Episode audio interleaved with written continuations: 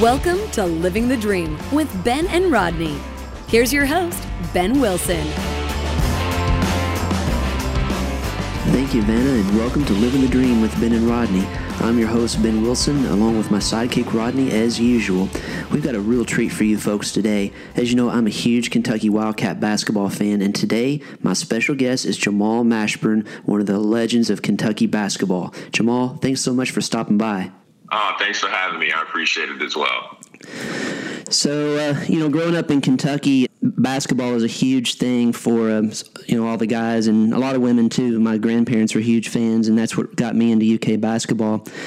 And um, you know, in the late '80s, we got on probation with an NCAA violation, and it was a a real tough time in the program. And things started to turn around when Rick Pitino was hired by our new athletic director, C.M. Newton. And the recruit that really made the difference with UK basketball was Jamal Mashburn. And I remember the first time I met Jamal was um, you guys were doing a tour in, in Paducah it was like a preseason scrimmage at uh, Paducah Tilghman High School, and I remember looking at my grandfather and saying, "Man, you know, because I mean, this big guy, and we, of course, the guys that were on the team like John Pelfrey and Richie Farmer and those guys, they were, you know, not built like Jamal was. And I'm like, this guy is going to be some player, and he was shooting threes and all this stuff at six eight, and I'm like, wow. So, you know, he turned into a tremendous player, and we were able to meet in Miami on just by circumstance. And, uh, you know, so I'm really thrilled he's able to come on and talk about his time at UK and the NBA and what he's doing in his life post basketball, which is pretty awesome. So, Jamal, what was it like coming from New York to Kentucky? It's got to be a huge culture shock. Uh, yeah, it was a huge culture shock, but it wasn't nothing that I wasn't prepared for. And uh, people probably don't know a lot about my family history, but I was the only child growing up in Harlem, raised by my mother, and my father was a uh, former professional boxer and then became a police officer at NYPD. So, yes, it was a huge culture shock from the standpoint that you know I could no longer get on a train and just go to downtown Manhattan or or get somewhere rather quickly. And I needed a car in Kentucky, so and I didn't even have a driver's license. And you know, people talked a little bit slower. People in New York, and it, it was a different environment, but for me, that was what I was looking for. And the biggest thing that I was looking for as a 17 year old kid coming into college was a coach that can help develop my game so I can ultimately be a professional basketball player. And when I was being recruited out of out of Cardinal Hayes High School in the Bronx, you know, I've had a number of uh, offers and went to Wake Forest and Syracuse for a visit for an official visits and fell in love with the Kentucky program. And that was my first visit. And the reason I fell in love with it was because of Coach Pitino and the plan that he had in place and how hard he would work his players and develop his players.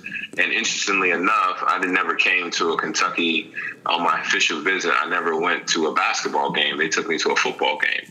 And that was by design because my thought process was I'm, I'm going to be spending more time at the school than just during basketball season. So I wanted to see what it looked like as a regular student and somebody who just was a, you know, going around campus and, and doing different things. So I fell in love with the, the size of the campus, fell in love with Coach Pitino and the assistant coaches. Herb Sendek at the time was mm-hmm. the assistant coach at the University of Kentucky, and he was a lead recruiter on me. And then obviously got introduced to Billy Donovan and Tubby Smith as well and strength coach Rock Oliver, uh, who had me in his office a number of times. So um, it, it, was a good experience. It was different, but it was something that I was looking forward to and wanted to because I wanted to change a pace from New York City life. Now I could have went to St. John's and stayed in the Northeast, and I still probably would have been very successful. But for me, I was looking for a change of pace and and to get out of that Harlem environment and New York City environment, Northeast environment, and experience something different which Kentucky offered. So, um, what, what, did Pitino and Sendek say that convinced you to come, or was it more of like, you know what, you really liked the system from uh, Pitino as an NBA coach with the Knicks, and that's what drew you more than what they had to, to say? Um, well, they were to make a long story short and not go, go back too far. You know, I was being recruited since I was uh, 13, 14 years old, and Herb Sendek was recruiting me when they were in Providence. So I had a uh, and Coach Pitino was at Providence, and they went to the Final Four. And then ultimately, Coach Pitino left to take the head job of the New York Knicks and then leave there to go to the University of Kentucky. So I watched Coach Pitino and his style of play and everything like that.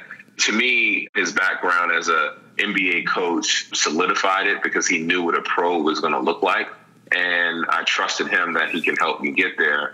But the main thing that Coach Pitino um, in his recruiting for me, that he was always very honest with me. And that was something that I looked for in the recruiting process. I, I had a lot of coaches tell me a lot of different things, and, and and pretty much in the recruiting process is all about building relationships. And some people lie to develop a relationship to get you on campus. And the one thing that Coach Pitino stressed to me, he was like, you know, you can come here and if you work hard, you can get a chance to start. Now, I looked at the roster that he had and I was like, well, I don't see why he couldn't offer me a starting position at this particular point. But the main theory behind that, and as me and him continued to talk, was that, you know, you get everything that you earned. And I respected that from Coach Pitino and the hard work and everything that you had to put in, and nothing was going to be given to you. And that was pretty much it. And, and also, Coach Pitino was the first one of the first coaches that really bought into me wanting to carry a briefcase after I finished my career, even as a college athlete or as a professional athlete. And um, he said he can help me in a lot of different ways.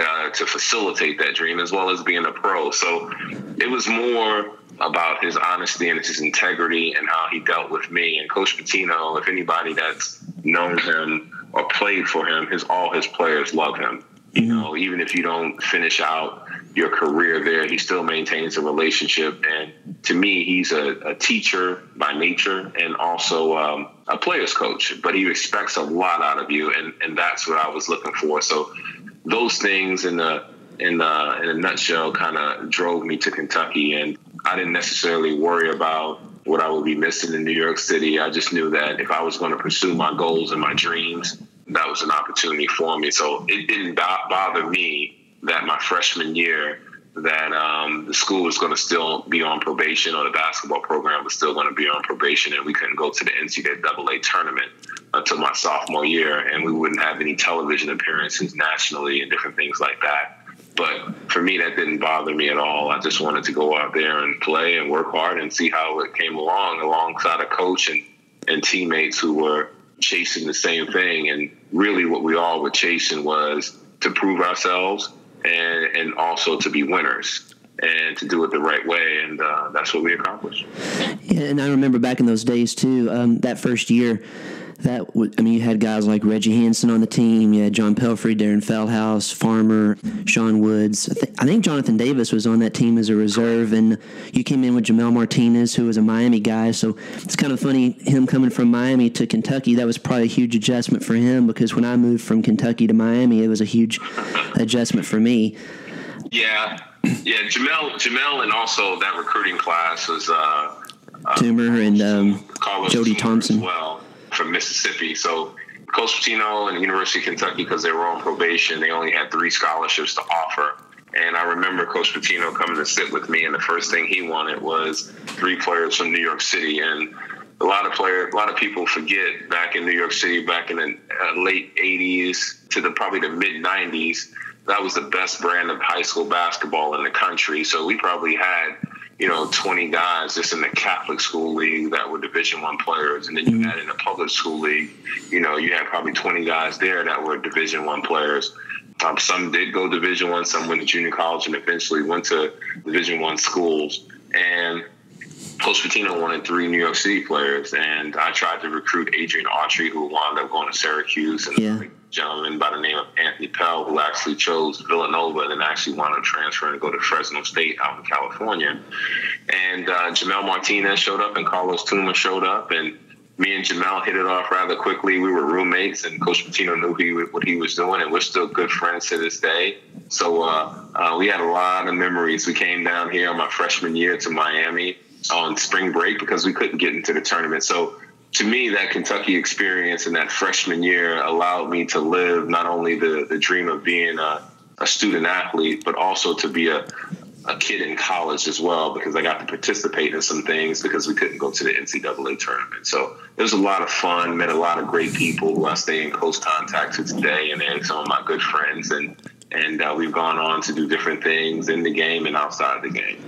Yeah, I know. Um, you know, during that season, they would always show the ball games on uh, tape delay, and they'd have just the local um, UK network with like Rob Bromley and Dave Baker doing the broadcast. Because I mean, like you said, they couldn't have the games on ESPN or CBS. Mm-hmm So, but that year was a, a successful year because I remember that we we actually won the SEC that year. We weren't able to technically recognize that as a championship, but Pitino had you guys cutting the nets down, and I remember that. And I remember like when Reggie Hanson graduated, he um, Pitino set up the Reggie Hanson Hustle Award, no Reggie Hanson Sacrifice Award Mm-hmm. Or maybe it was a hustle award.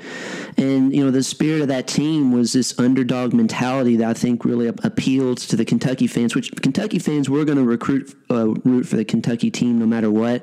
But I think that group of guys was really special because it was this underdog blue collar mentality that really resonates with a lot of people.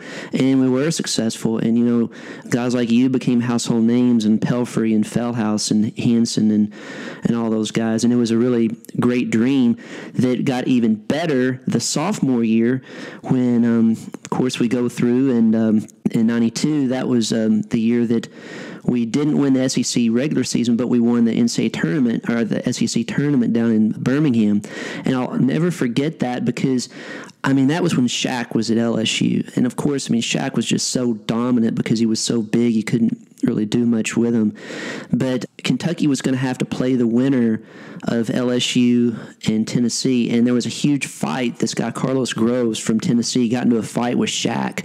And like Dale Brown, the coach from LSU, was like running out there and got kicked out. So Shaq got kicked out of the game. And it ended up where LSU lost.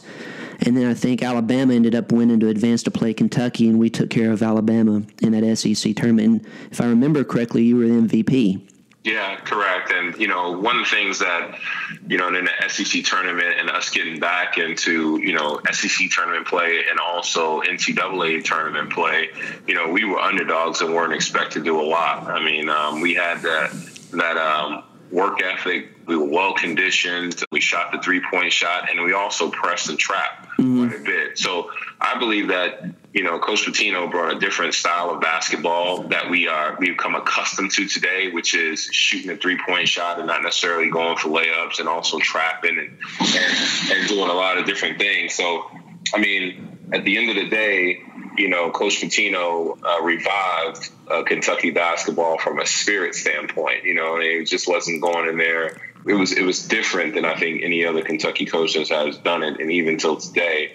And when we got to the SEC tournament, I do remember us sitting in a um, restaurant and watching a game where Shaq got tossed, and I think he was suspended. We didn't know what was going on, but a lot of people failed to remember that Alabama had a great team. and Robert Horry on that team. yeah, Robert Horry, uh, James Hollywood Robinson, and uh, and other cast of characters were very Melvin athletic. Cheatham. So so no matter who we faced, was going to be Shaq or, or Alabama, we were going to be in for a dogfight. But we were prepared to do that, you know. And um, one of the things that we often look forward to. We often look forward to games because practice was much harder than the mm-hmm. games. Um, so um, when he put us through in practice, the game was a uh, easy breezy. I mean, it was it was like a cakewalk. It was like a shoot around for us because um, we would rather play a game than go to practice and deal with Coach Pitino for an hour and forty five minutes of an intense practice. But you know that was an an opportunity for Kentucky to get back into the tournament, SEC tournament, and to win that thing.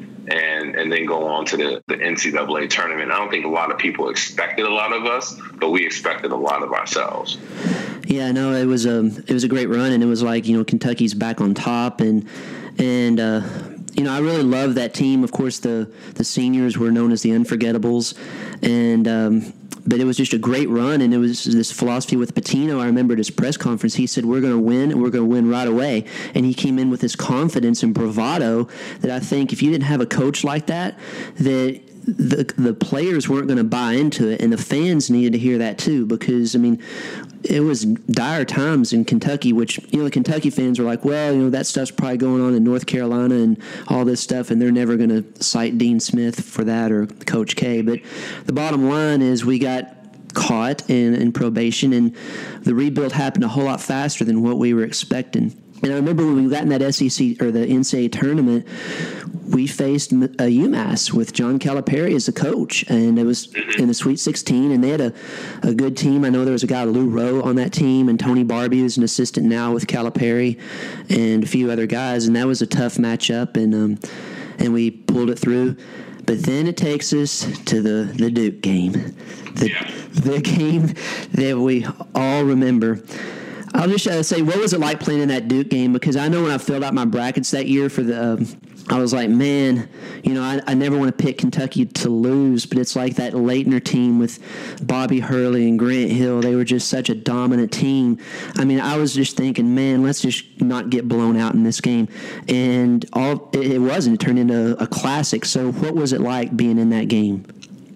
Well, first, um, first and foremost, before we even got to the game, our particular run in the NCAA tournament to get to that final eight was uh, was pretty spectacular. I mean, we had a uh, a, a, heck of a run and style of play, and, and, and, in different venues, and it was something different for me. But I was already already a seasoned veteran, being a sophomore at that particular time, and I felt I can make my mark in the tournament, and and hopefully get those uh, four seniors at that particular time a chance to sniff a, a Final Four or even a championship. And and so we had a heck of a run. We did beat UMass and Calipari, and that I don't even think that was even really of a close of a game as people expected. And and then we faced Duke, and I got history with a lot of uh, some of the Duke guys over there, and Bobby Hurley, which I used to play against him since he's a Jersey kid New York quite a bit. So we had a lot of battles there from when he was with uh, St. Anthony's in Jersey, and then also Grant Hill.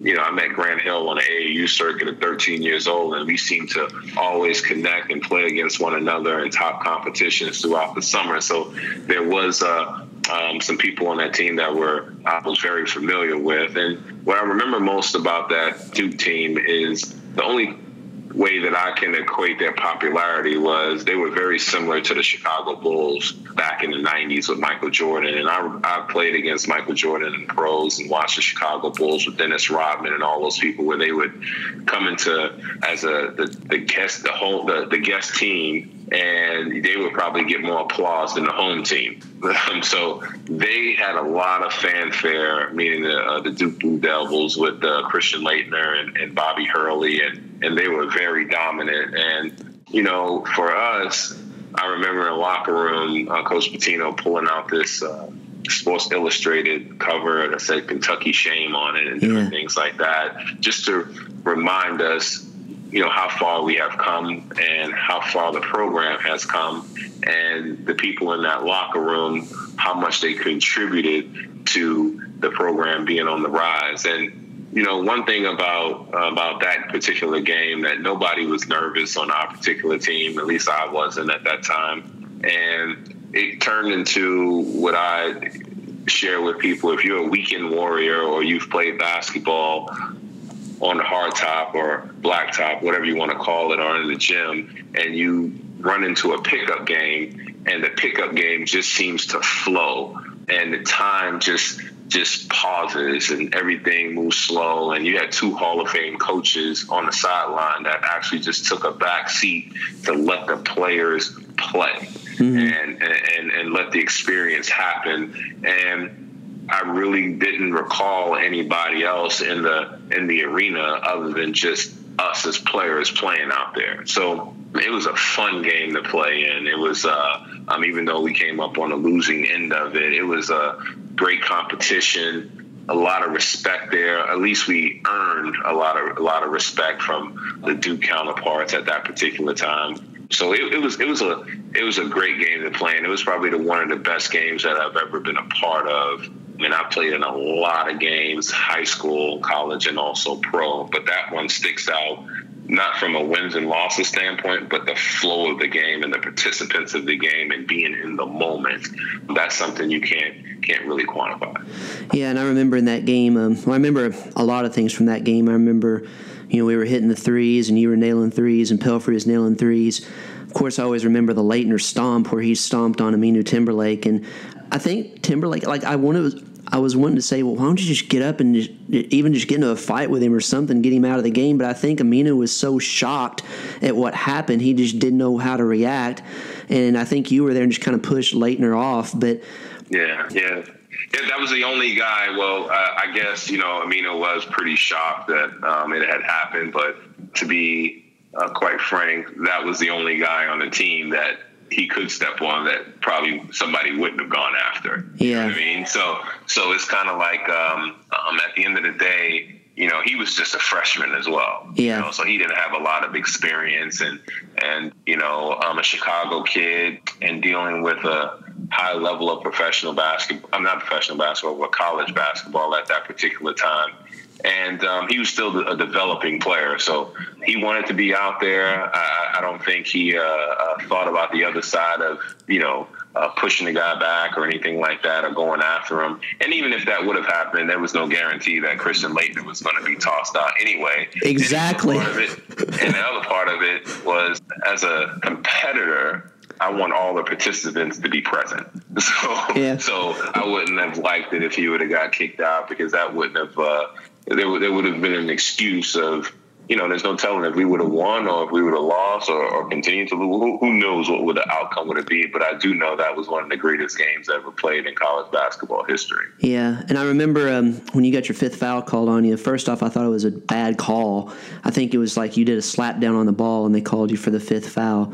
Or no, yeah, I think that was it. And I was like, man, that was just ridiculous. But um, I will never forget when Sean Woods took that last shot, and I thought, man, I'm, I was like, what are you doing? What are you doing? Great shot, great shot. and it went in, and it went off the backboard and went in, and it was like, I mean, we were just all shocked, and they were like, oh, we're going to win, we're going to win. There was 2.1 seconds left. And then, of course, the last play where I will never forget that Pitino didn't put a man on the ball. And I remember during that season, Deron Feldhaus was so good at being at putting pressure on the ball and getting five second calls. And I've seen in interviews afterwards where Pitino just felt that he wanted to surround Laettner because he's like, if he doesn't get the ball, then he's not going to hurt us. But what were you thinking on the sidelines when you saw that? Well, you know, I always trust Coach Pitino to this particular day, and um, yeah, even if he decided to take a man off the ball or put two around Christian Laettner, whatever. But I think at the end of the day, you know, uh, somebody was supposed to probably step in and and uh, tip the ball and not just stand behind him. But people fail to remember that you know Christian Laettner was a um, one of the best college basketball players of all time. Mm-hmm. And at that particular time, you know, he was nine for nine from the field and and ten for ten from the free throw line. He hits that shot, he's ten for ten, and he's he's a, played a perfect game. And he was arguably being ref like Michael Jordan. You could exactly. not touch Christian Laettner. That's exactly what I thought.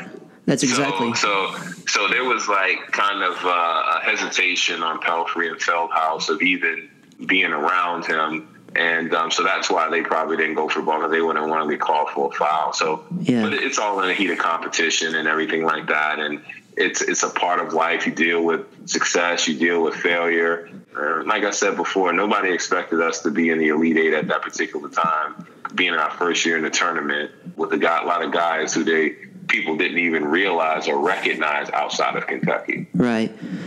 You know, after that game, um, I'll never forget. Um, I was listening on the radio as well because um, Cawood Ledford, the legendary Kentucky basketball announcer, was retiring at the end of that season. And um, I remember Coach K came over and talked to Cawood, and he talked to the Kentucky fans and told them how great of a game it was and how proud they should be of the team, and um, you know, congratulating Cawood as well. And I thought that was a real class move by Coach K that earned a lot of respect um, in my book. But what did Pitino say to the team in the locker room? Because I know it was dejection city in there, but uh, you know it had to be tough for him to go into that locker room. But what did he say to the team? You know, I, um, I think that's when he brought out the um, we revisited that Kentucky shame article, uh, Sports Illustrated, and he just reminded us that you know this is just a part of the game, and look how far we have come, and what you guys have worked hard for it didn't culminate in a Final Four or a championship, but people played their tails off, and nobody in that room should walk out of here, you know, with their head down. They should be proud of um, how they participated and how they wore the Kentucky uniform, how they played with integrity and they played with heart, played with passion. So it was more of, you know, a reminder of don't forget the journey to get here you yeah. know, and you know it's a loss, and the seniors are not going to be able to move on and play another game. And I had another year to go, another two years, I thought, and uh, yeah, and you know he just kind of reminded us that this is just a part of the journey, and and don't forget the brotherhood that you guys have built. uh, the family atmosphere, and how we cheered one another on. Some of those five mile runs and conditioning, and it all really paid off. And so he, he just kind of just uh, brought everything into perspective. Well, and the thing about that that year too, um, starting the the 92-93 season, I mean, he brought in a top notch recruiting class. He had Rodrick Rhodes, Tony Delk, Walter McCarty, Jared Prickett. And um, of course, that summer you had an opportunity to play on the development team for the uh, Olympic Dream Team. So it was like you and Grant Hill, and I think Penny Hardaway was on that team. Uh, what was it like being on that development team and getting to go against your your Charles Barkleys and Michael Jordans and Larry Birds and Patrick Ewings and Magic Johnson was, was, on that team too. Yeah, it was it was um, a fantastic experience, and it was kind of one of those things where you know, that was one of my goals as a high school athlete and even a middle school athlete, elementary athlete, basketball player was to play in the Olympics. And that was kind of something that I wanted to participate in. And it happened to be that summer in 1992 you know, we didn't get a chance as collegiate athletes other than Christian Laettner because they were taking pros. Mm-hmm. And that disappointed me quite a bit, but they shot us a bone and said, Oh, okay, you guys can come out and practice with us and practice against us. And it was Eric Montross, Rodney Rogers, myself, Allan Houston, Grant Hill, Chris Webber, and Penny Hardaway. Mm-hmm. And there, there were, and Roy Williams was our coach. And it was a f- fantastic time. We got a chance to stay in the, the same hotel with the Dream Team, got to interact with them. They actually had a whole floor blocked off with security. We got to practice before at another site and then come in and scrimmage against them. And the first day we scrimmaged against them, we actually beat them in the yeah, scrimmage. I remember that. And yeah, and a lot of our guys played well. Allan Houston did very well. Nobody could stay in front of Bobby Hurley, who's also on that team. Um, and actually my roommate on that on that uh, particular team. So it was a, a, a great experience to uh, be a part of, and it actually that was the catalyst to me turning professional. Not only did I play well, I felt like I held my own and that I was capable. So it gave me a lot of confidence. And then you're also playing against for a seven day period and working out with guys you watched on TV, you know, and now you can learn from them, watch them, and how they conduct their business, not only on the court, but how do they conduct their business with the with the media. And that's when I started to really understand the components of being a professional athlete. Uh, not only you have to be in tip top shape, focused, but you have to be media savvy, uh, being able to answer all the questions or or, or give uh, uh answers that help the reporters out that they feel like they can do their job as well. So mm-hmm. Charles Barkley was probably my favorite that I interacted with, and the Charles Barkley you see today on TNT, that's exactly the same Charles Barkley that was in 1992 Dream Team. So yeah, the pecking order was Magic and Bird because they were the elder statesmen. Mm-hmm. Then you, Michael Jordan was clearly the best player, and Charles Barkley to me was the second best player. Yeah, and you had guys like Karl Malone there and stuff like that. Patrick Ewing, David Robinson, Scottie Pippen, Chris Mullin, John Stockton. Mm-hmm. So it, it, was a great experience. And when I came back from that, Coach Pitino, because I was going to uh, summer school at the University of Kentucky at the time and so when I came back, Coach Pitino pulled me in the offices and was like, I got great news for you. This is going to be your last year at the University of Kentucky, and you're turning pro because uh, they guarantee that you're not going to be less than a, a, top four pick. So that was the catalyst moment for me that I knew that I could pay, play professionally and um, that the opportunity was, and was coming closer. Yeah, because I remember when you announced it was in the summer, and you know, I was hanging out with my grandfather because that we always went to a lot of big uh, Kentucky games and stuff. And I was like, man, he's announcing before the season even begins. And we were just kind of shocked. But it was one of those things, too, where it's like, well, you know, why wouldn't MASH stay another year uh, and wait until the season goes and stuff like that? But, you know, the opportunity to be drafted in the top five, it's just something you really can't turn down because you could always come back. And what if you get hurt? I mean, you never know what could happen. Yeah. And the thing about it is that a lot of people, unlike in this day and age right now, where you know there's a one and done rule. Most guys only most guys stayed four years, or they left as a junior. There were very few sophomores that left. I think Shaquille O'Neal was a sophomore when he left, but You know, um, Christian Laettner was a four year player. Grant Hill was a four year player, and and you know, at that particular time, there was no rookie scale contract where you're going to be slotted in. You know, you can make a lot of money and have a lot of years just coming and being a rookie. So it was it was my time to to leave at that particular point. and then talking to Coach Pitino and also C.M. Newton you know, they wanted to celebrate me as being a senior rather than me leaving as a junior and and kind of um, thank me for coming to the program and, and everything like that in this dire time. So for me, it was a, a decision that was actually made for me because uh, once I uh, went to the uh, the uh, Olympic Dream Team kind of practice, you know, the decision was already made by my play. So I didn't really have a, a, choice in the matter, and it was the best decision that I did. And if I would have stayed at Kentucky for another year, I would have probably been all-time leading scorer at Kentucky and different things like that. We probably won a national championship, which yeah. eventually Coach Pitino did without me. But I always looked at it as, you know, I was probably one of the foundational pillars of that, of re-energizing, reigniting, and rebranding the Kentucky program. So I, I, was proud of that. That was that was my championship, and and then helping the four seniors uh, get to a place that that they never thought they can get to. So just building all those relationships and everything like that. You know, even though I didn't win a championship in Kentucky, went to a Final 4 mm-hmm. You know, I always felt like a winner. Um, being a part of that Kentucky history. Well, I remember that junior year. I mean, obviously you had a, another All American, or that was your first year as an All American, but an All SEC performer, player of the year with uh, Billy McCaffrey from Vanderbilt.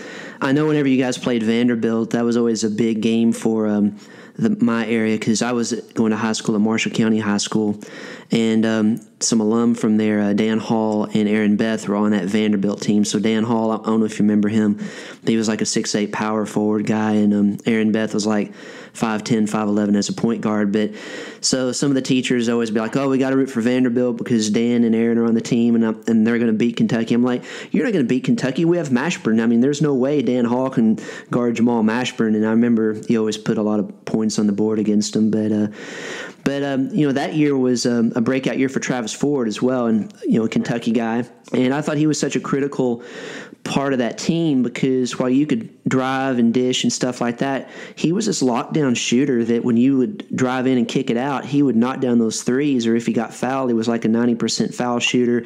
And I felt just a real important leader on the team that, um, that I felt Pelphrey was probably that leader on the 91 92 team. I mean, maybe I was wrong, but, but I felt you know Ford coming in and being that leader was really critical. So talk about his play and um, your relationship with him because I know you still stay in touch with with Travis. Yeah, well, Travis had to. Uh, he came from Missouri, and um, Travis was. Uh, he didn't really understand the Kentucky uh, culture that Rick Pitino built at that particular time. You know, Travis had to get in shape, and and Travis had to learn with some other guys, including myself, and and uh, when he sat out to come to Kentucky is uh, how to be a leader and how to work hard. So Travis picked it up pretty quickly, and it was a it was a tough task for Travis. Travis really had to humble himself and and everything like that, and really figure out what his role was and and be a, a support player as well as at times make big shots and secure the ball and do a lot of different things. So Travis really grew up in my eyes as a, a player and as a as a person and really fit into the team very well because we were a bunch of hard nosed, scrappy guys and and played really hard. And we were already under Coach Pitino for a couple of years, so there was just a a culture about hard work that Travis really had to buy into. So Travis played a big role. Roger Rose played a big role. Mm-hmm. Rodney Dent, Dale Brown, yep. uh, Gimel Martinez. So Junior Braddy, um, Andre Riddick. We had a lot of guys. Uh, Jeff Brassow that that that played tremendous roles for that um, particular team, and and we it was a camaraderie thing. We all hung with with one another off the court. We enjoyed each other's company. We supported one another. We fought for one another. It, it was a, a, remarkable team, and that year we went on to um, play the Fab Five in the Final Four. And um, you know, Dale Brown winds up getting hurt. I, I know that was that was a killer when he got when he injured yeah. that shoulder. Yeah, so it's it's a it, it, it was a, a, very good team. We were blowing people out in the beginning of the NCAA tournament all the way up to the Final Four, and then we just ran into a very talented bunch in uh, the Fab Five, and uh, and then obviously North Carolina and Kansas was in it as well. So it was yeah. a remarkable Final Four to be in, and actually it was it was the Final Four in New Orleans. It was my first yeah. trip to New Orleans, and I wound up playing for the New Orleans Hornets, which is now the New Orleans Pelicans. So I came full circle, you know. Yeah. So it's uh we, we really enjoyed it, and um, Coach Pitino uh, was really happy that we went to a Final Four. It kind of established us um, mm. uh, quite a bit. We were no longer just a, a one hit wonder from back in 1992. So I, I, really enjoyed participating and being on that team. There was a lot of camaraderie, and actually, a lot of people don't remember Roger Rose was such a huge recruit and a huge talent coming out of Jersey and saint mm-hmm. Anthony, same school Bobby Hurley came from. Yeah, that he was actually our backup and sometimes our starting point guard. You know, and um, he was a tremendous talent, and uh, you know, all of us you know, me and Gimel, we stay in touch, and a couple of guys, Travis, I stay in touch with him, and you know, he's um, try to recruit my son when he's at St. Louis right now. So yeah. me and him have he, me and him have been um, has gotten reconnected as well. Yeah, well, and um, I know you're limited on time here, so I don't want to keep you too much longer. Just talk a little bit about what your experience was in the NBA, because of course you go to the Dallas Mavericks, um, put up some big numbers there, then end up with the Heat, and and really have a after the Heat, you went to the Charlotte Hornets and then the Pelicans and you know had that All Star year in t- 2003. So talk a little bit about the transition to NBA, some of your experiences there. Yeah, I mean the NBA is uh, it's uh, an adult league, and I say there's, there's, no boys allowed. That's what NBA stands for. When you're a player in the NBA, one of the 400 or 450 guys that are that are in the NBA, and uh, Coach Pitino really prepared me well for that. He treated the whole team since he was a New York Knicks head, head coach we traveled just like NBA teams. We shoot around like NBA teams. We worked out like NBA teams. He kept the practice schedule and then kept you accountable um, for your actions, just like an NBA player. He expected you to participate as a professional athlete and carry yourself in that manner. And the only thing is, we just didn't get paid at the University of Kentucky. So I was ready, and the NBA game actually suited my game a lot more than the college game because in college they can obviously zone you up and different things like that and and take you out of the game. But the professional game was one on one isolation at that particular time in the early '90s, in the mid '90s, and um, very physical. So, um, and I was a versatile player, so I had some great memories of playing in the NBA. Um, was an All Star, played on some good teams with the Miami Heat uh, that faced Michael Jordan uh, in the Eastern Conference Finals, and we lost to them. So I played in a great era of NBA basketball and playing against one of the greatest of all time, and, and Michael Jordan and um, and Allen Iverson and all those other guys. So it was a great experience for me. I really enjoyed having my 11 and 12 year career in the NBA. It's really a grind. You meet a lot of different people getting here to the Miami Heat organization I got traded from the Dallas Mavericks really taught me, and Pat Riley really taught me how to be a professional. And what I mean by that is how to show up every day, no matter what's going on in your life off the court, and still do your job. And mm-hmm. that's something that I continue to. Uh, one of my mantras uh, today is just do your job, you know, and um, um, no matter what's going on or what distraction it is. Just show up every day and do your job and put one foot one foot in front of the other. And the other thing Pat Riley taught me was, um, you know, how to uh, uh, be organized as an athlete, meaning there's direction, there's order, there's a, a process to follow. And also, how can you get 1% better? That was his thing. You know, how can you get 1% better? How can you shoot if you're shooting 39% from three, can you get to 40%? Because that can be the difference in, in us winning a game or two. So um, I had great coaches, Hall of Fame coaches that I learned a lot from on and off the court. So it was a fabulous experience. Yeah, and you had Paul uh, Paul Silas as a coach in New Orleans, and uh, yeah, he always got Dick good. Motta, yeah, Dick yeah. Motta is a, and I was in Dallas, and uh, uh, Quinn Buckner was my first year as a as a rookie. He was my first coach, and also had Jim Cleamons, who was an assistant coach for all those years. That's right. He was the coach after. Um, yeah, Buckner. Yeah, so I, I, had a, I, had a, lot of good coaches. Byron Scott uh, coached me at the end of my career, and um, so it, I've had some some some some very, very uh, solid coaches and solid people that I've uh, played for and played with. Yeah. Well, I know I always enjoyed watching you play, and of course, I was a Heat fan um, in those times when you guys were playing the Bulls. And I remember if Voshon Lenard always and Dan Majerle got the assignments of guarding Jordan, and I, I kid you not, I think if they breathed on Jordan too hard, they called a foul. But yet Jordan would be all over those guys, and of course, they let Rodman just wrap up Alonzo Mourning and get him frustrated and not call much. And you know, the, Pippen got that grace as well. But like you said, you know, when you're the champions and uh, you've earned that opportunity, you just tend to get those calls. And but uh, those Heat teams were good. To, they were fun to watch. You know, we had Tim Hardaway on that team, and he's a character as well. So um, I enjoyed watching you guys play. Uh, I appreciate that. Yeah, it was a different era of basketball. That was more. Um, you people, some people can consider that brand of basketball football or boxing. You so you choose when we played against the New York Knicks. Especially yes. The scores were in the 80s and sometimes in the 70s, and it was like a few uh, fights. Uh, we were wrestling quite a bit. So sometimes it didn't look like basketball, but you know playing on that team, and we were a very tough defensive minded team with Alonzo Mourning and PJ Brown and myself and Dan Majerle, Voshon Lenard, and Tim Hardaway, and and backup players that that were journeymen but but veteran guys. So it, it was the first team on the pros that I was on that you know our goal in the in preseason and, and conditioning and everything was to win a championship and everybody, all 30 teams talk about winning a championship, but there is only a handful that actually have the personnel, the coaching, and the organization that can actually viably compete for a championship. And that was the Miami Heat when I played here. So yeah. it, was, it was a great experience. It was uh, still live in Miami to this day. I enjoy it. Coming from New York, Miami's like the sixth borough. So it's, it's, it's been a lot of fun and to see people and watch some of my teammates have kids the same age as mine, and as you grow up, and I,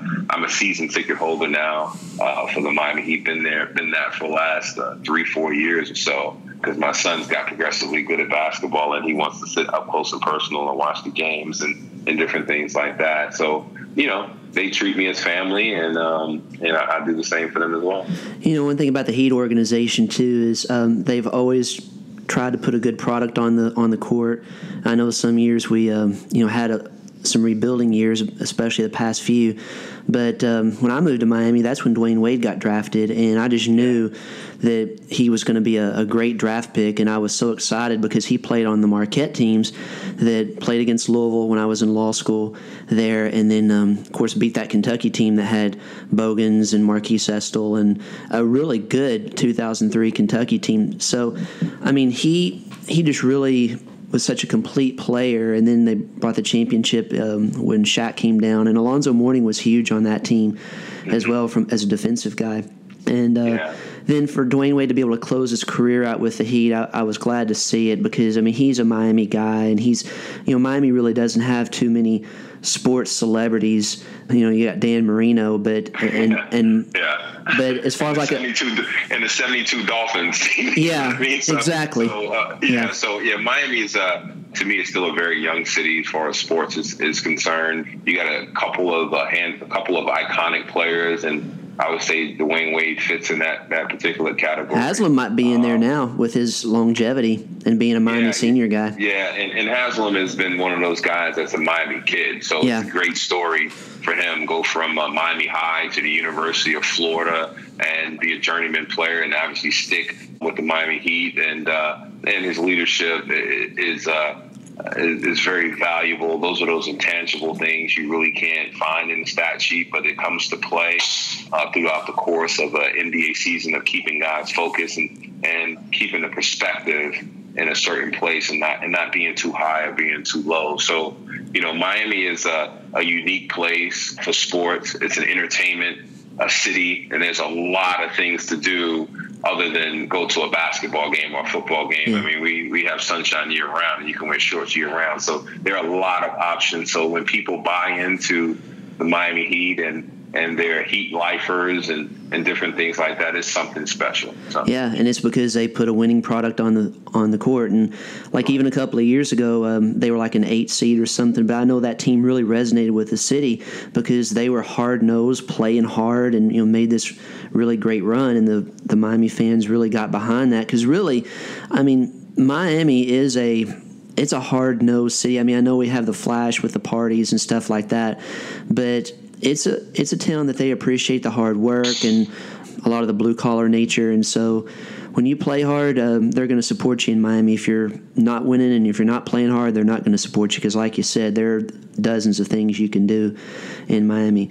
So um, transition from basketball because you know we could talk about that all day, and I, I don't want to take up too much more of your time, but you've turned into quite the businessman. So talk to my audience about how you know you've been living the dream as a basketball player, but then you've got to find a way to live your dream as a as a businessman because it's been quite an impressive uh, story so far? Yeah. So for me, it was um, that was a part of my dream and a part of my goal to carry a briefcase. And when I was in uh, middle school, I used to take the train from 155th Street all the way down to my uh, elementary school and down on 72nd Street. So I used to see the train transition from people wearing jeans and construction clothes to people wearing suits and also carrying a briefcase. So for me, at the end of the day, that's something that I wanted to do. And and because I also knew that basketball or sports would not last forever, because my father, he was a professional boxer, and he didn't really um, uh, last too long um, as far as a boxer and everything like that. So I knew that there had to be a, a goal afterwards, and that was my goal to to carry a briefcase. And as a 17 year old kid, I didn't know what that really meant. And uh, I didn't have a mentor or anything like that that necessarily can direct me in that particular route. So I had to really figure it out on my own. And, and luckily for me, Coach Pitino listened to my dream and really understood it and was willing to help me. And uh, he introduced me to my business partner um, that I still have to today. We've been business partners for 26 years, and Coach Pitino participates in some of the stuff that we do. Mm-hmm. So we consider ourselves all partners as well.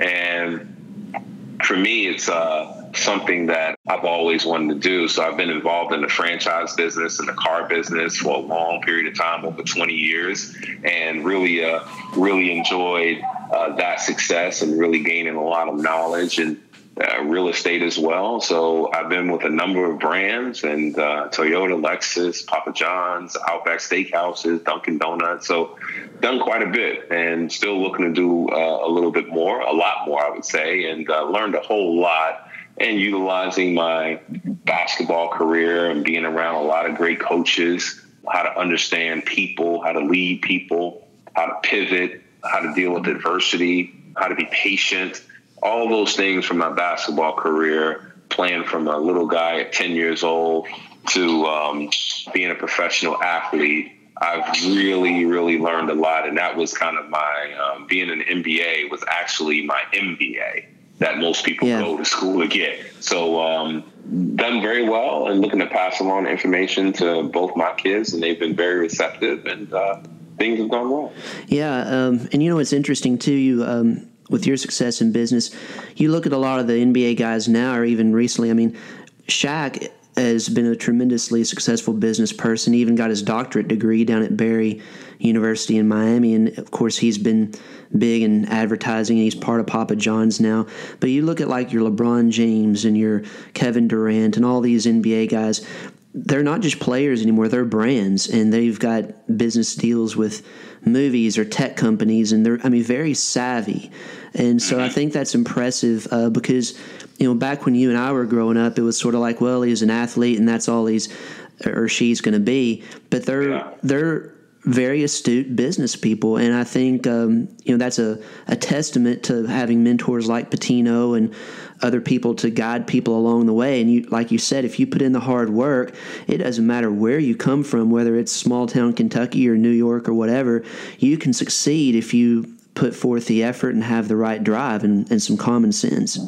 Yeah, and I'm, I'm a big believer in um, having goals and having goals that run parallel. I mean, I, I don't think you could, you know, I, I, had more than one goal. I wanted to be a professional basketball player, and also I wanted to be a, a business guy, you know, and I wanted to be a different business guy than than most people kind of recognize from professional athletes where they build brands and they endorse products and they become a business endorser as they graduate from not being on the court. So what I created was an operating company that actually operates those businesses and I don't do anything as far as putting my name on anything. You know, we actually operate the businesses, and so we deal in touch with the people day to day, and built an organization that that um, um, allows us to participate in opportunities and. And um, from my basketball days, it's all about teamwork. You know, yeah. Um, teamwork makes the dream work. You know, so once you get everybody on the same page with the same intention, and the honesty and um, and and also people that are capable and have the capacity to help you execute. So for me, it's um, I'm happy to see guys nowadays um, look at LeBron James and other guys that have uh, um, Paul George, uh, Kevin Durant, uh, um, Chris Paul, guys like that. They're they're doing Andre Iguodala, Draymond Green yeah, they've really, really looked at past players because all the, the one thing that I always mention to the uh, Players Association, and they, when I was playing, was, um, you know, it's great that you keep on telling us about the people that have failed and that are going bankrupt, and I appreciate those stories, and I appreciate them sharing their stories. But can you share with us of people that have been successful? In doing this. And I had to reach out to guys on my own, such as Junior Bridgeman and also Dave Bing, who was once the mayor of Detroit and also owned his own steel company. So there are a lot of guys that even before me, um, Magic Johnson, Dr. J, uh, yeah, people like that. Dr. J was with Coca Cola back in mm, the mm-hmm. day. So, yeah. so for me, there's there's a lot of guys that that have blazed the path. I just continue to you know, um, utilize the teachings that I have from some very good coaches and also some very good players that you have in depth conversations when you're traveling along the NBA as well. And you spend a lot of time with guys. So you get a chance to pick up a lot of diverse of thought and also stuff you you don't take away, you know what I mean, yeah. that you discard, you know. So it's uh, basketball to me has been more than just a game. It's been a tool that teaches lessons about life, business, uh, uh, spirituality, emotional healing. This basketball to me has been the springboard and um, something in my life that that uh, I still love to this day, but don't want to play competitively unless it's Sunday or Saturday with a couple of few guys that we run around here in Miami with, and nobody realizes that they're not getting the contract, but they, they still want to play. But it's been it's been a lot of fun. Journey's been great, and uh, the business and the name recognition and the access that you have by being an NBA player or even a, a, top college player like at the University of Kentucky, doors do open, but it's oftentimes what do you do once you get in the door? Yeah, that's definitely true because I mean at Kentucky it's such such a special brand and university because if you go to play basketball at Kentucky, whether you're a, an All American player like you or even like a middle of the road guy, they there are always connections there, and it's up to you to take advantage of those connections and and um, you know try to achieve your dream. Because well, that's why that's why I look at the college environment. I don't think college is for everybody. I don't think you know you should make a kid go to college to to get to the pros, and that should be uh, mm. part of the path. I think everybody should have their own right to do what they want to do. If they want to go overseas, they want to turn pro, whatever it may be. But you know, at the end of the day, the college experience to me is really a social a social experiment of people and relationships that you build over a particular time, either people in that particular school or alumni, boosters, whatever it may be. I think it's all a source of education. Yeah. What is your thought though on this? Uh, I mean, we have the one and done rule right now. I think the NBA Players Association they're in talks with the NCAA to maybe make it a two year requirement, or I guess someone could just opt out. But uh, what's your take on that? Being someone who left early, but you under understood, hey, in college, you know there are certain benefits that a player doesn't get, but yet there are a lot of benefits to being that college player. Well, my, my, my feeling is that the players should have the ability to make a decision for themselves and not necessarily have to go to college if they don't want to go to college. To me, there's, you know, this has become the college game, football and basketball and other sports have become those are the two main driver of college football and different things like that and college basketball of, of economics at that level. So for me, if a kid doesn't want to go to college, he shouldn't have to, but be forced to go to college. He should be able to turn pro whenever he wants to turn pro. I mean, I'm not talking about a kid obviously, if you're going to turn pro, you got to have the information that you're going to be selected. I'm not saying a guy just walks out of bed and say, you know, I want to turn pro today and never yeah. picked up the ball. But you know, for me, I'm not going to declare for the NBA draft. yeah. So yeah. So for me, it's uh, to me, it's a personal choice, and I think some kids nowadays. I mean, if if if we look at it. You know, they don't want to go to school. You know, they've found their passion and something that they want to do. And some people look at if you're not playing in the NBA, you're not successful. And I've known a number of guys who've had 15, 20 year careers overseas in different yeah. countries and has made a lot of money. And nobody's ever heard of them except the people over there, over in the countries that they played in. You can, you, you would just walk by them in the States.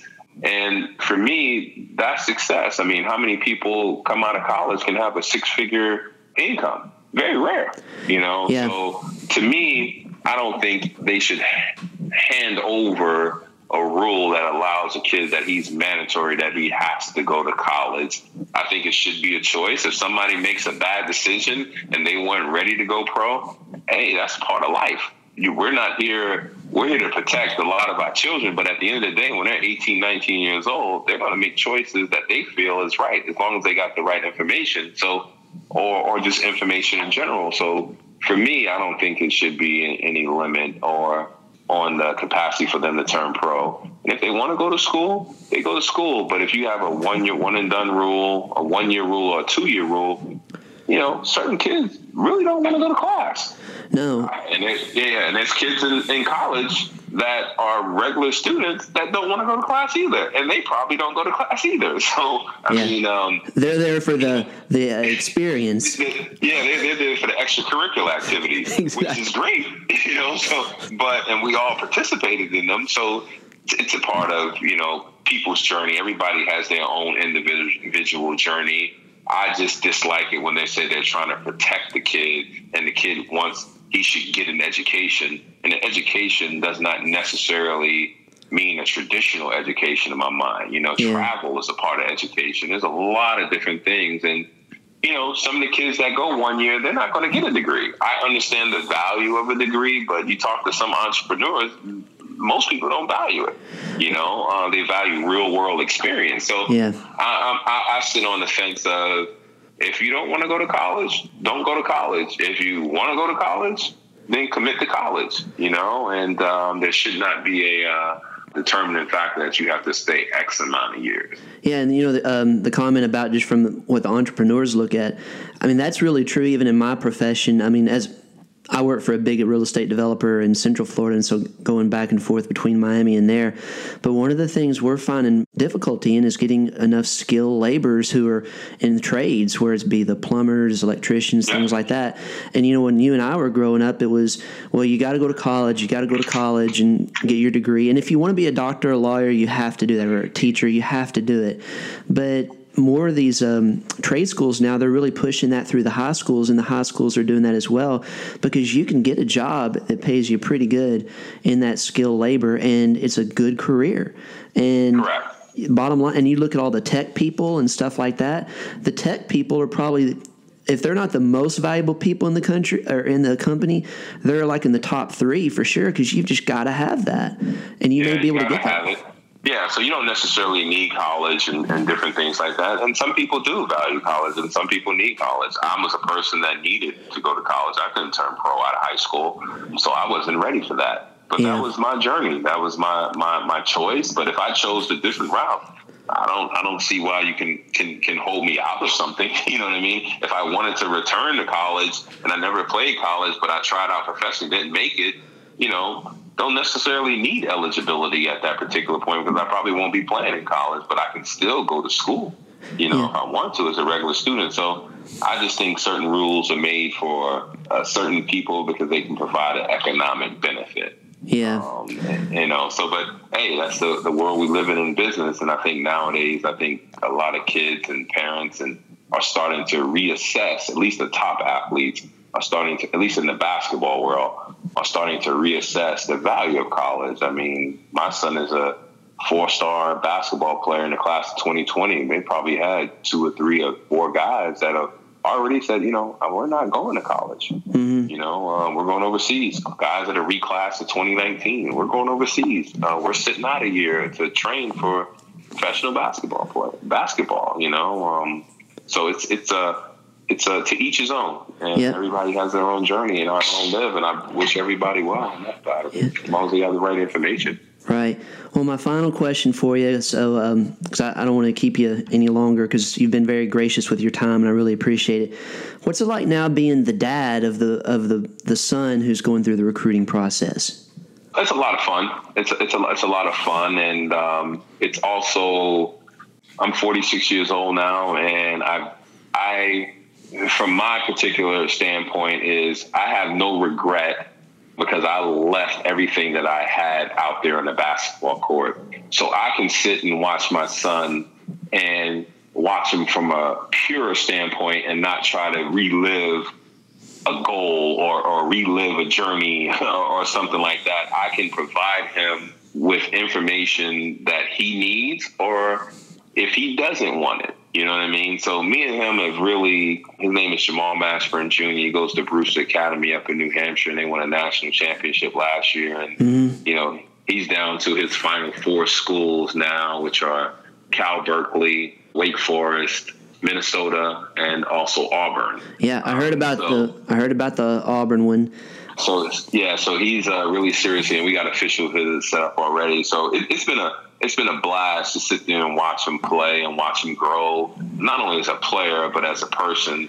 Go travel to his AAU games. He played on the EYBL circuit this year, and in years prior, he played on the Under Armour circuit. So just going to watch him participate and to really be the best version of himself. And that's something that I stress to him consistently. And he's a competitive kid, can really shoot the ball, plays both ends of the court I'm a combo guard. Mm-hmm. So, you know, it could be difficult for him, you know, being the son of a professional athlete. But if you ask my son, he can't remember me playing, you know, because he was so young. Right. And so he doesn't recall it. A lot of kids his age don't recall me playing, but their parents recall me playing. Yeah. You know, and so for me to watch him play and to grow into his own player, I I work him out. I, I impart physical wisdom on him and and uh, uh, mental and different things like that, and show him different things. So I work with him quite a bit.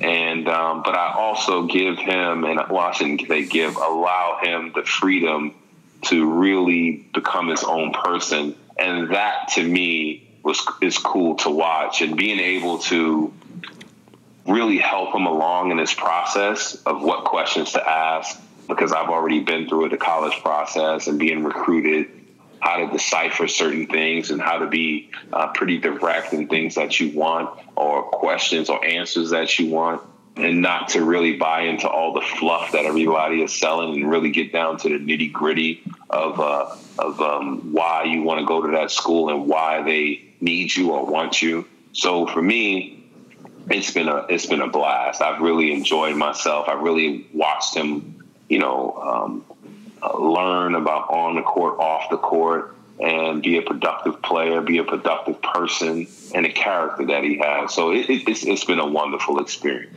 Yeah, I know. um, I had the opportunity to meet him briefly when um, you invited me to that Kentucky game at the the Hall of Fame Classic in Miami, and of course that was a few years ago. But he was well spoken, and I've read some interviews with him on um, I guess it was Rivals.com where he was looking at hospitality, which um, I don't know if he's still interested in that, but uh, yeah. that's a field that you uh, are in professionally, so that's good. And you know he was focused on not only just the basketball side, but also um, the academic side and business side, and that kind of goes back to what we were talking about earlier that the the modern athlete today a lot lot of them they're not just about the sports they're about the business and being educated and knowing how to handle these situations because they're going to have these opportunities and correct. so correct well i wish correct. him the best of luck I, I will say this the only university of those four that I've been to, I've been to Auburn University. I've uh, visited there for um, a conference with a, a, lawyer I worked with, and it was a a, a, college town. I mean, great facilities, and so it was a really nice place. I, I enjoyed my stay there. But being there with Bruce Pearl, that I mean, that is entertainment in and of itself. And it was a it, even though they beat Kentucky, which I wasn't rooting for them there. that was a fun Auburn team to watch last year. And if um, that Okeke hadn't gotten hurt, yeah. man, I think they might have won the whole thing. If assuming Kentucky hadn't come back and and beat them, but um, it's been good to see what he's done there. I think is Danny Manning still the coach at Wake Forest?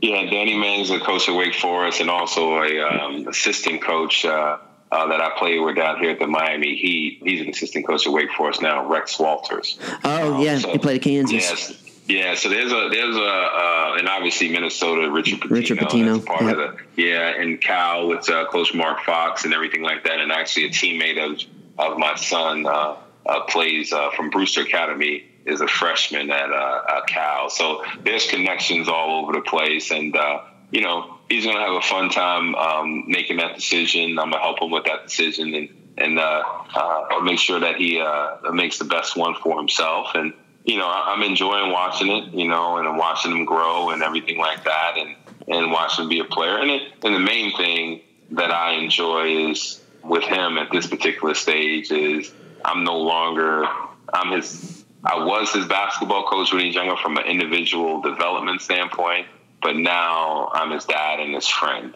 Mm-hmm. I really enjoy that part of it more than anything, and you know, my son will tell anybody, ask him how is how is your dad when games and different things like that. And you know, when we get in the car, you know, I don't say anything about games, good or bad. You know, I allow him to, if he wants to talk about it, he talks about it. If he doesn't, we don't. We go on and we be father and son, and and and uh, everywhere we've been throughout the country, we've always had a blast, and it necessarily didn't include him playing.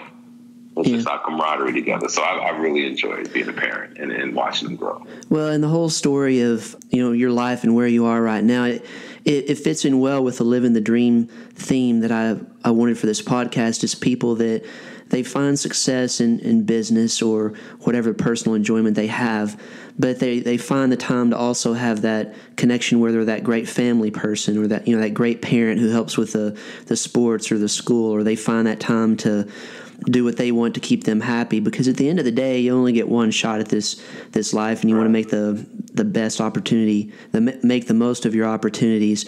And i think you're a perfect example of that. So i was just so happy to have you on the show. And you know it's kind of odd how we ended up um, meeting again because i mean i met you as a fan at kentucky yeah. and, and everything.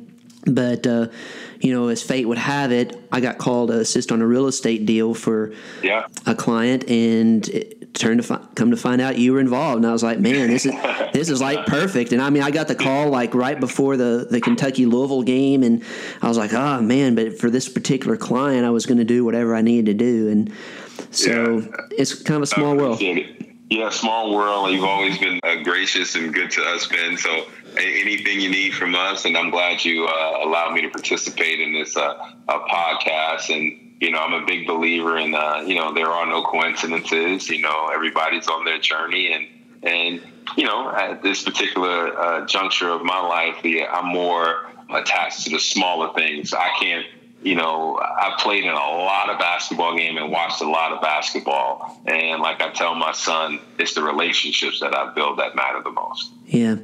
Well, Jamal, thanks again for um, the time. I really appreciate it. I, I, now owe you a dinner the next time I'm in town because I kept you longer than my my promised time. But um, before I leave, is there um, like for your fans or people, is there a way they can follow you on social media or through a website to keep up with you? Or even if yeah. they want to follow your son? Yeah, uh, uh, you, they can follow me on Instagram. I'm not very heavy on Instagram. It's just uh, Jamal Mashburn, or you can follow me on Twitter, Jamal Mashburn. Um, you can find my son. You can just find him, Jamal Mashburn one or something like that. So uh, for me, I'm, I'm pretty low key. I just kind of do my deal, and uh, uh, you see me when you see me, or you don't see me. But I'm just enjoying life. But I appreciate everybody and for all the support that people have showed throughout the course of the years. Uh, uh, Kentucky, New York, and all the cities that I've played in professionally, and and still living in Miami. People are have always treated me kindly because I've always treated them kindly. So yeah, um, the golden rule still works.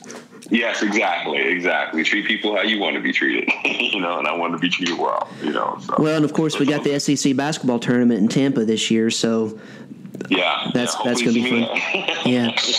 Well, Jamal, thanks again for everything. I really appreciate it, and once again, thank you. Thank you. Thanks a lot, Ben. Appreciate All right. it. All right. Have a good night. You too, man. Bye. Bye. I tell you what, folks, that was a living the dream moment for me right there. Um, you know, Jamal Mashburn was was my favorite player growing up uh, as a Kentucky Wildcat fan. I mean, and that was a, a big, big uh, moment right there for me. So I'm glad you guys were able to experience that journey with me and and to see what a cool guy Jamal is, and um, you know the success he's had not only on the basketball court but off the court, and um, now as he's guiding his son toward a college basketball career, that's a pretty awesome thing to be able to do as a dad. So, um, anyway, thanks so much for listening. I hope you enjoy the podcast. Make sure um, you follow Jamal on social media. And also, basketball season is just around the corner. So, stay tuned for our podcast as we continue to live the dream, not only through sports, but also life in general. So, have a great day. Thanks for listening to this episode. Find us online at benandrodney.com and follow us on Instagram at Ben Wilson Miami.